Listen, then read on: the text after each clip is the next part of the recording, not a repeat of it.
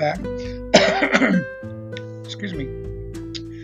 Um, welcome back to Spiritual Awareness with Pastor Davenport. If you're new to our broadcast, we are in Arizona 501c3, a non-profit prayer ministry, a spirit-filled, Bible-believing beacon of light, a non-denominational ministry serving the Lord Jesus Christ from both Gospel Faith Church in Asheville, Arizona, as well as from the worldwide broadcast studio right here in Fort Mojave, Arizona. We are now broadcasting over 23 different um, countries and provinces around the world. So wherever you are listening to the sound of my voice, I welcome you in the name of our Lord Jesus Christ. I'd like to. We, we ended our, our eight part series on relationships on Sunday, and I thought I would just bring you a regular sermon today and I think I'm going to call it the God that always is. You know, God replied, I am the one who always is. Just tell them, I am that which I am has sent me to you. And also, God also said, Tell them the Lord, the God of your ancestors, the God of Abraham, the God of Isaac, the God of Jacob, has sent me to you. This will be my name forever. It has always been my name, and it will be used throughout all generations. That's in Exodus chapter 3, 14 through 15. Father, in the name of Jesus, we come before you. You are the God of all generations. You are the God that always is. You are the great I am, and we we come before you with humble, unbended knee, speaking truth and righteousness before you, Lord God. We ask that you would just be with us for this time of this broadcast. Touch those, Lord God, that are needing of healing. Touch those that are in need of financial healing. Touch those that are spiritually broken and need the hand of Jesus to pull them back up out of that muck and back into the light of you, O Father. We ask these things today in Jesus' mighty name. Amen and amen.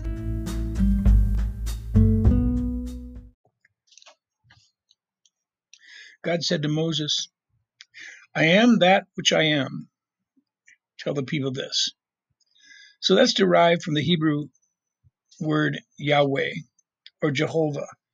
This is expression expression indicates action.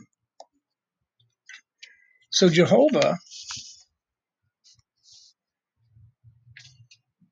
was inbuilt in the in, in the title or the name is the promise of the of the presence of God being with his people on a daily basis, always there for you. God is everywhere. God is in everything. God is present everywhere and absent from nowhere. God is self existent, self sufficient, and therefore all sufficient. In other words, God is omnipresent. He's always around you. And that's something that we need to remember that God is always around us. No matter where you are, no matter where you go, God is with you. The God of Abraham, Isaac, and Jacob, the God of our fathers, has glorified his servant Jesus Christ. You you you disown the holy and the righteous one and ask that a, a, a murderer be released to you. You killed the author of life, but God raised him from the dead.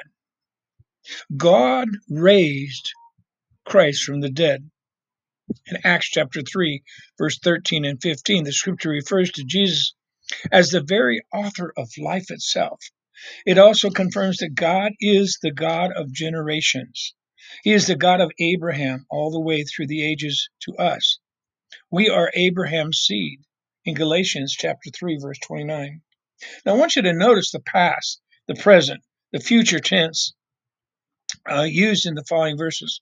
These prove that he always is there for us. David was assured victory now because God had proven himself in the past. He could uh, confidently come against the giant in the name of the Lord God. The Lord who delivered me from the, the paw of the lion and the paw of the bear will deliver me from the hand of the Philistine. Saul said unto David, Go, and the Lord be with you. 1 Samuel 17 37. So Paul testified that God had delivered him in the past and still delivers today and will continue to deliver tomorrow because God is the same yesterday, today, and forever. He's delivered us from such a deadly peril, and He will deliver us. On Him we have set our hope that He will continue to deliver us as you help us by your prayers. In 2 Corinthians chapter 1 verse 9 through 11 Jesus Christ it says is the same yesterday today and forever. That's in Hebrews 13 and 8 Jesus is the same past present and future. He is never changing in an in, in an ever changing world. We can count on Christ to be there for us and to help us when we obey his commands so Jesus was merely 33 years old. Or was he? The pious religious onlookers assumed that Jesus had not reached 50 years old and sarcastically asked, Have you seen Abraham? in John chapter 8, verse 57. And Jesus said unto them, Verily, verily, I say unto you, before Abraham was, was I am. In John chapter 8, verse 58. Remember that Jesus is the Alpha and the Omega, the beginning and the end. Listen to how the Living Bible puts it I am the A and the Z, the beginning and the ending of all things, says God, who is the Lord and all powerful one who is and was and is coming again in Revelations chapter 1 verse 8. So he is the beginning. God is the beginning and the ending and is there in between. He's all powerful one. He is omnipotent. He is one. Hope you notice the past, present, and future tenses utilized in this verse. He is, he was, and he is to come.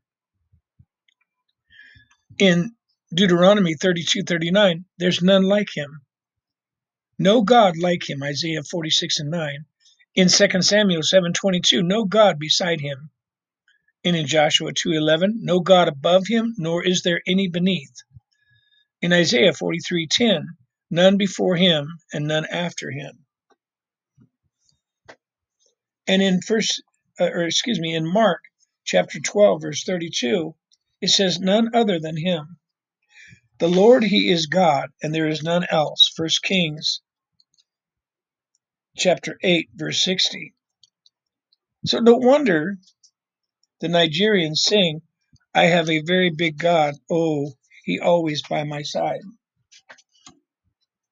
He's God in my past protecting me. He's he, he's God in my present leading me. He's God in my future waiting on me. Yet he's never moved. He created all things and he owes everything. Yet he purchased you and me with the blood of Christ. The God that is always there.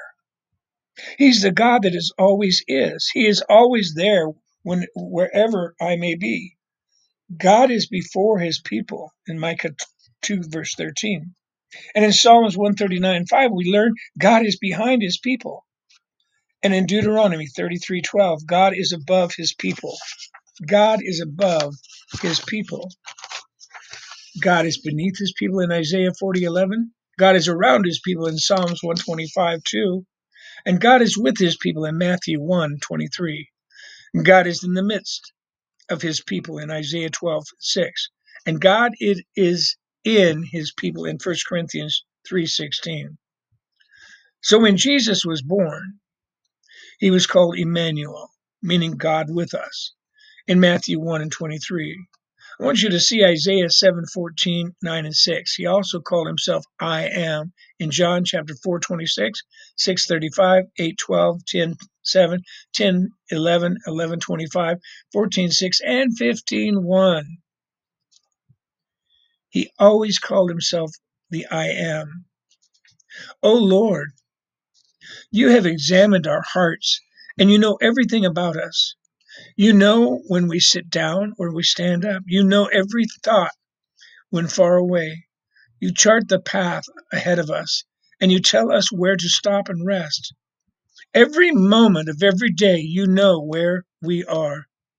You know that what we are doing to say even before we say it, Lord. You both proceed and you follow us. You place your hand of blessing on our heads. Such knowledge is too wonderful for us, too great for us to know. I can never escape from your spirit. We can never get away from your presence. If we go up to heaven, you will be there. If we go down to the place of the uh, uh, of the dead, you are there. If we ride the wings of the morning, if we dwell by the farthest oceans, even there your hand will guide us. Your strength will support us. I I know, Lord, we we could ask the darkness to hide us and the light around us to become night. But even in darkness, we cannot hide from you. That's Psalms 139, 1 through 12. For where two or three are gathered together in my name, there am I in the midst of them. Matthew 18, 20. And he said, Certainly I will be with thee. Teach these new disciples to obey all the command I have given you, and be sure of this I am with you always, even to the end of the age. That was Matthew 28 and 20. So, this is the God who always is with us. No matter where you go, no matter what you do, no matter what you've done, God is always with you.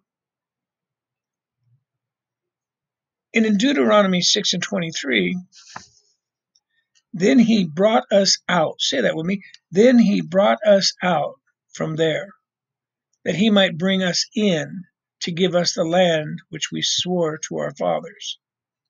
So he brought us out to bring us in. We are God's church. We are the called out ones.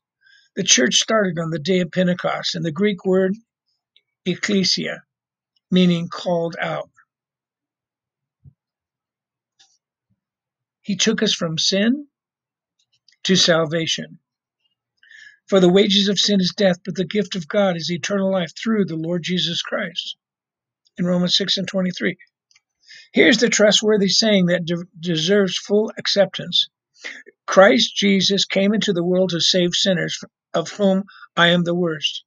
For the very reason I have was shown mercy, so that in me, the worst of sinners, Christ Jesus might display his unlimited patience as an example for those who would believe on him and receive eternal life. That's 1 Timothy chapter 1, 15 and 16. Read it. Live it.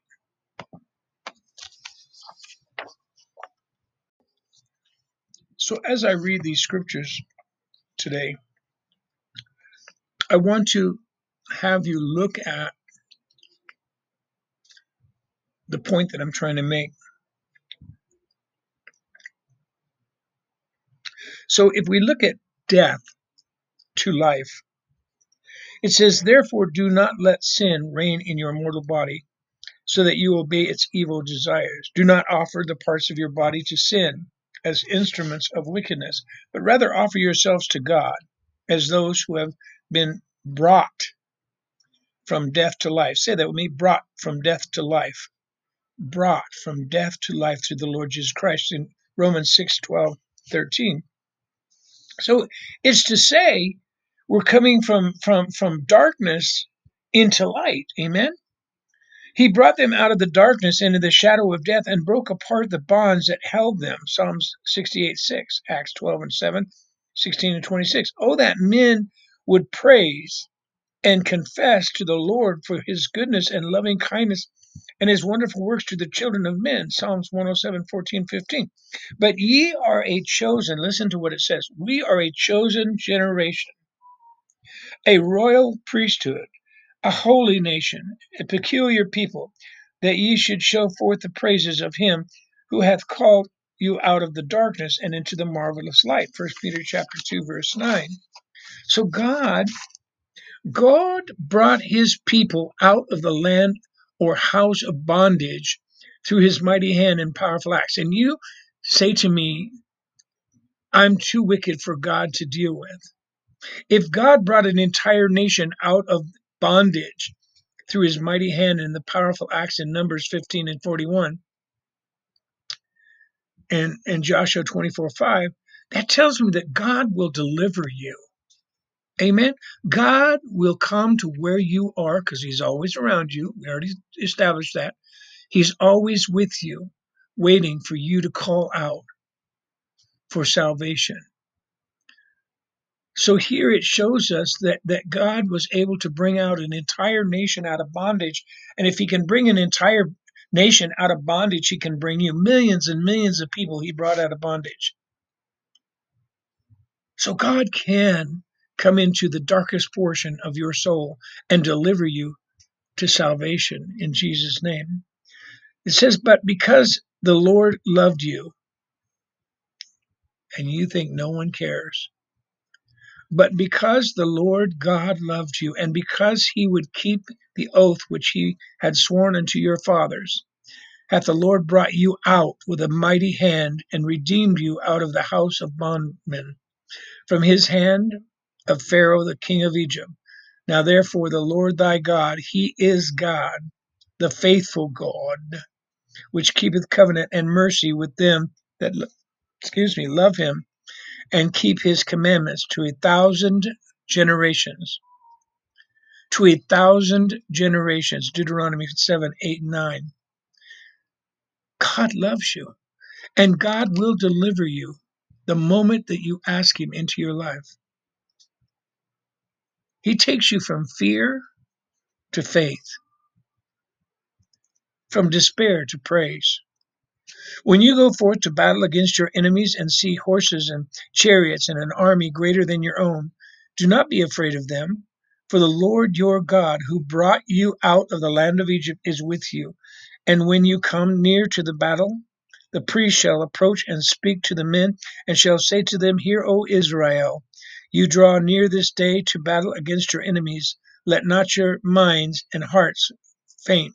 Fear not, and do not tremble or be terrified and in dread because of them. For the Lord your God, he is who goes with you to fight for your you against your enemies to save you. That's in First Samuel chapter 1. Or first excuse me, First Samuel chapter 17 verse 45. So God is not after your defeat, but your victory. You will reach your expected end if you walk with God. He lifted you out of the pit of despair, out of the mud and in the mirror. He set our feet upon solid ground and, and steadied me as I walked along. Let me tell you, you're not alone. Everyone has sinned and fallen short of the glory of God. There's none perfect, no, not even one. The Bible says there's none righteous, no, not even one. So you're not alone. You may feel that you're down in the mud and the mirror, but He set your feet on solid ground and he steadied you and he walked beside you. And he has given you a, a, a, new song to sing a hymn of praise of our god. Many will see what he has done and be astounded. They will put their trust in the lord. That's in psalms 40 verse 2 and 3 read it. Take that lip stick it back in quit take take that pouty face off get off your pity pot and call upon the name of the Lord Jesus Christ. He will take you from mourning to dancing. You may be in, in that state where you're just in a darkness and you're mourning life itself. You've turned my mourning into dancing for me. You have put off my sackcloth and girded me. Remember, they used sackcloth filled with ash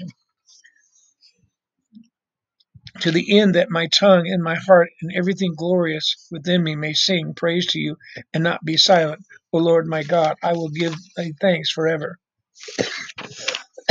Psalms. It says, For his anger endureth but a moment. In his favor is life. Weeping may endure for a night, but joy cometh in the morning. Psalms 30 and 5. He turns our mournings into joy. Hallelujah in Jeremiah 31 13. He turns your mourning into joy. You know, too long you've had that that that, that sadness surrounding you. Too long you have have felt that you are useless. You've felt that you can't do anything for God. But I'm here to tell you this morning, He turns your mourning into joy, earth into heaven. The night before His crucifixion, Jesus promised He would come again to take us to heaven, a prepared place for a prepared people. John 14 and 13. Read it. This promise was was reiterated as he departed into heaven in Acts chapter 1 verse 11. We eagerly anticipate the rapture, a Latin word meaning to seize, snatch, carry away or be caught up in the air with Jesus. The Greek word interprets as caught up. There's a lot of them out there that said the rapture is not even in the Bible. It may not be in the Bible that word, but let me tell you, being caught up with Jesus is in the Bible. Then we which are alive, listen to what the word of God says in 1 Thessalonians chapter 4 verse 17. Then we which are alive and remain shall be caught up together with them in the clouds to meet the Lord in the air. And so, and so, say it with me, and so shall we ever be with the Lord. Ring, ring, ring, ring, ring, a ling, ring, ring, ring. Forgive me, I'm at work, and so unfortunately the phone's here with me, so forgive me for that. Um, so in First Thessalonians chapter four, verse seventeen, it says, "Then we which are alive and remain, that's you and I, we shall be caught up together with them in the clouds to meet the Lord in the air, and so shall we ever be with the Lord." We've been called out to be caught up. We've been called out to be caught, up. My heart was distressed neath Jehovah's dread frown, and low in the pit where my sins dragged me down. I cried to the Lord for the deep, miry clay, who tenderly brought me out to a golden day. He brought me out of, of the miry clay. He set my feet on a rock to stay. He put a song in my soul today, a song of praise. Hallelujah. You know, that's it. That's where we are. But to get there, you have to get up and you have to seek Christ. You have to be able to say, I need Jesus in my life. I need God. This is the God that gave Moses the stick. In Exodus 4, we talk about Moses said, They will not believe me unless I am able to work miracles. They will not believe that you sent me. And God asked Moses, What is in your hand? A simple shepherd's staff became a powerful rod of God, parting the Red Sea.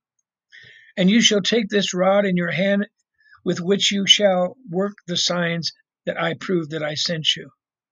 Moses' stick was a symbol. It was a symbol of God's power, of Moses' calling, his authority to act under God. It convinced the children of Israel that Pharaoh that he had been sent by God, and the rod of God was probably a long staff, as depicted in Egyptian monuments, used by men in positions of authority, outward token to others that the Spirit was resting upon Moses. Elijah's mantle, probably a sheepskin cloak, was a symbol of God's power. Elijah's calling as a prophet, being invested in the authority, transferred the power to the successor, Elisha. It was an outward token to others that the Spirit was resting upon him. It was a sign to others, the company prophet. The God that gave the church his name, the name of Jesus, is a symbol. It's a symbol of God's power. Then he called his 12, 12 disciples together and gave them power. Listen, and he gave them power and authority over all devils and to cure diseases in Luke chapter 9, verse 1. So, our position as believers today, and I'm going to conclude with this our, our position as believers, how do we know God is with the believer? It says, And these signs shall follow them that believe. Say it with me. And these signs shall follow them that believe. In my name they shall cast out devils. They shall speak with new tongues. They shall take up serpents. And if they drink any deadly thing, it shall not harm them. they shall lay hands upon the sick and they shall recover. Mark 16, 17 through 18. Seven times the scripture here says shall. When we speak in his name, we use his power and his authority. It is as if Jesus himself were, were bodily at hand in Acts chapter 3, verse 6. Our authority, say this with me, our authority to act is under God. Our authority to act is under God. By what power or by what name have ye done this? Be it known unto all that by the name of Jesus Christ of Nazareth, whom ye crucified, whom God raised from the dead, even by him doth this man stand here before you whole. Acts 4 and 7 and 10. So there's a there's a transfer of power, if you will.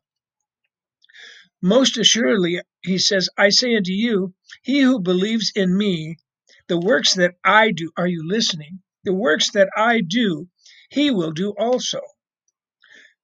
And greater works than these he will do, because I go to my Father. And whatever you ask in my name, that I will do, that the Father may be glorified in the Son. If you ask anything in my name, I will do it. John chapter 14, verse 12. Now there's there's param- parameters there.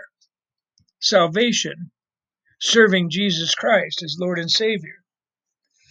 It was an outward token to others that the Spirit is in you and I. If you serve God, we know that there are a teacher come from God, for no man can do these miracles that thou doest except God be in him. So the closing verse of the of the Gospel of Mark serves as a brief summary for the entire book of Acts. It should be the same for you and I's lives. And they went forth and they preached everywhere, and the Lord working with them and confirming the word with signs following. Amen. Mark's that's in Mark 16 and 20. See, God verified the message by signs and wonders and various miracles and by giving gifts of the Holy Spirit whenever He chose to do so. How was this possible? Did God provide us a stick? Did He give us a sheepskin? No. He gave us the best of all. He gave us Jesus' name. In prayer, Verily, verily, I say unto you, he that believeth on me, the works that I shall do also, greater works of these shall he do, because I go unto my Father. Lord, I pray today that those that are listening, no matter what it is, maybe it's a prayer ministry, maybe it's preaching, maybe it's helping the needy, maybe it's to help receive eternal life, maybe it's healing. And whatsoever ye shall ask in my name, that I will do, that the Father may be glorified in the Son. If ye shall ask anything in my name, I will do it. And that repentance and remission of sins should be preached in his name among all nations, beginning at Jerusalem. Where are you, churches? In the year 2022, almost 2023, where are you, pastors, preachers, ministers, priests? Where are you? That whosoever ye shall ask of the Father in my name, he may give it to, unto you. We have the groundwork for miracles in this century. This is not for the Old Testament. This comes to us out of John chapter 15, verse 16.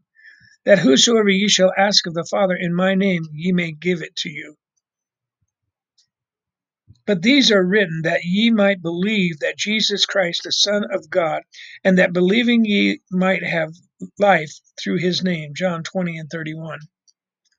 The greatest miracle that we can do in today's world is to bring salvation to the lost. Then Peter said, Silver and gold have I none, but such as I give, I give unto thee. In the name of Jesus Christ, rise up and walk. So he gave him the greatest of all treasures. He gave the beggar Jesus Christ. Where do we stand? Where do we stand as a church? Neither is there salvation in any other, for there is none other name under heaven given among men whereby we might be saved. Acts chapter 4, verse 12. This is not Old Testament stuff. I have too many people, colleagues, that say, well, that's Old Testament. They did miracles in the Old Testament days.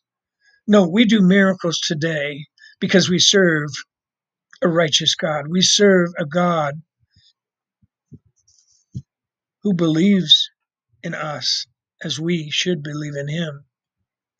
And this did she many days, but Paul, being grieved, turned and said to the Spirit, I command thee in the name of Jesus to come out of her. And he came out that same hour. Deliverance from demons, salvation. Then Peter said unto them, Repent and be baptized, every one of you, in the name of Jesus Christ for the remission of sin. Ye shall receive the gift of the Holy Spirit. For as yet he has was fallen upon none of them, only they were baptized in the name of the Lord Jesus Christ. In everything and whatsoever ye do indeed, do also in the name of the Lord Jesus. This is the power of our God. The power the power to receive salvation from the blood of Jesus Christ and the grace of Almighty God. I pray that if you do not know Jesus Christ as your Savior and your Lord, you will take this moment and say this small prayer with me. Repeat after me. If you truly believe what I just gave you, and I and, and today's message was strictly scripture. But if you believe that scripture and you want to come out of the darkness and into the glorious light of God, I'd like you to repeat this after me. The Bible says that one to be saved must believe that Jesus died on the cross, was resurrected, and ascended to be with God, and that his blood was shed for you. So let us pray this simple sinner's prayer. Father, in the name of Jesus, we come before you. Come on, say it with me. Lord, I am a sinner. I have certainly fallen short of the glory of God. But I truly believe that Jesus died for me. Say it with me. I truly believe that Jesus died for me and that he shed his blood, was resurrected, and now sits with you to intervene on my behalf. Lord, I accept Christ as my Savior, and I ask for your forgiveness as I repent of my sins. I ask that you come into my life and guide and direct me in the ways that I should go.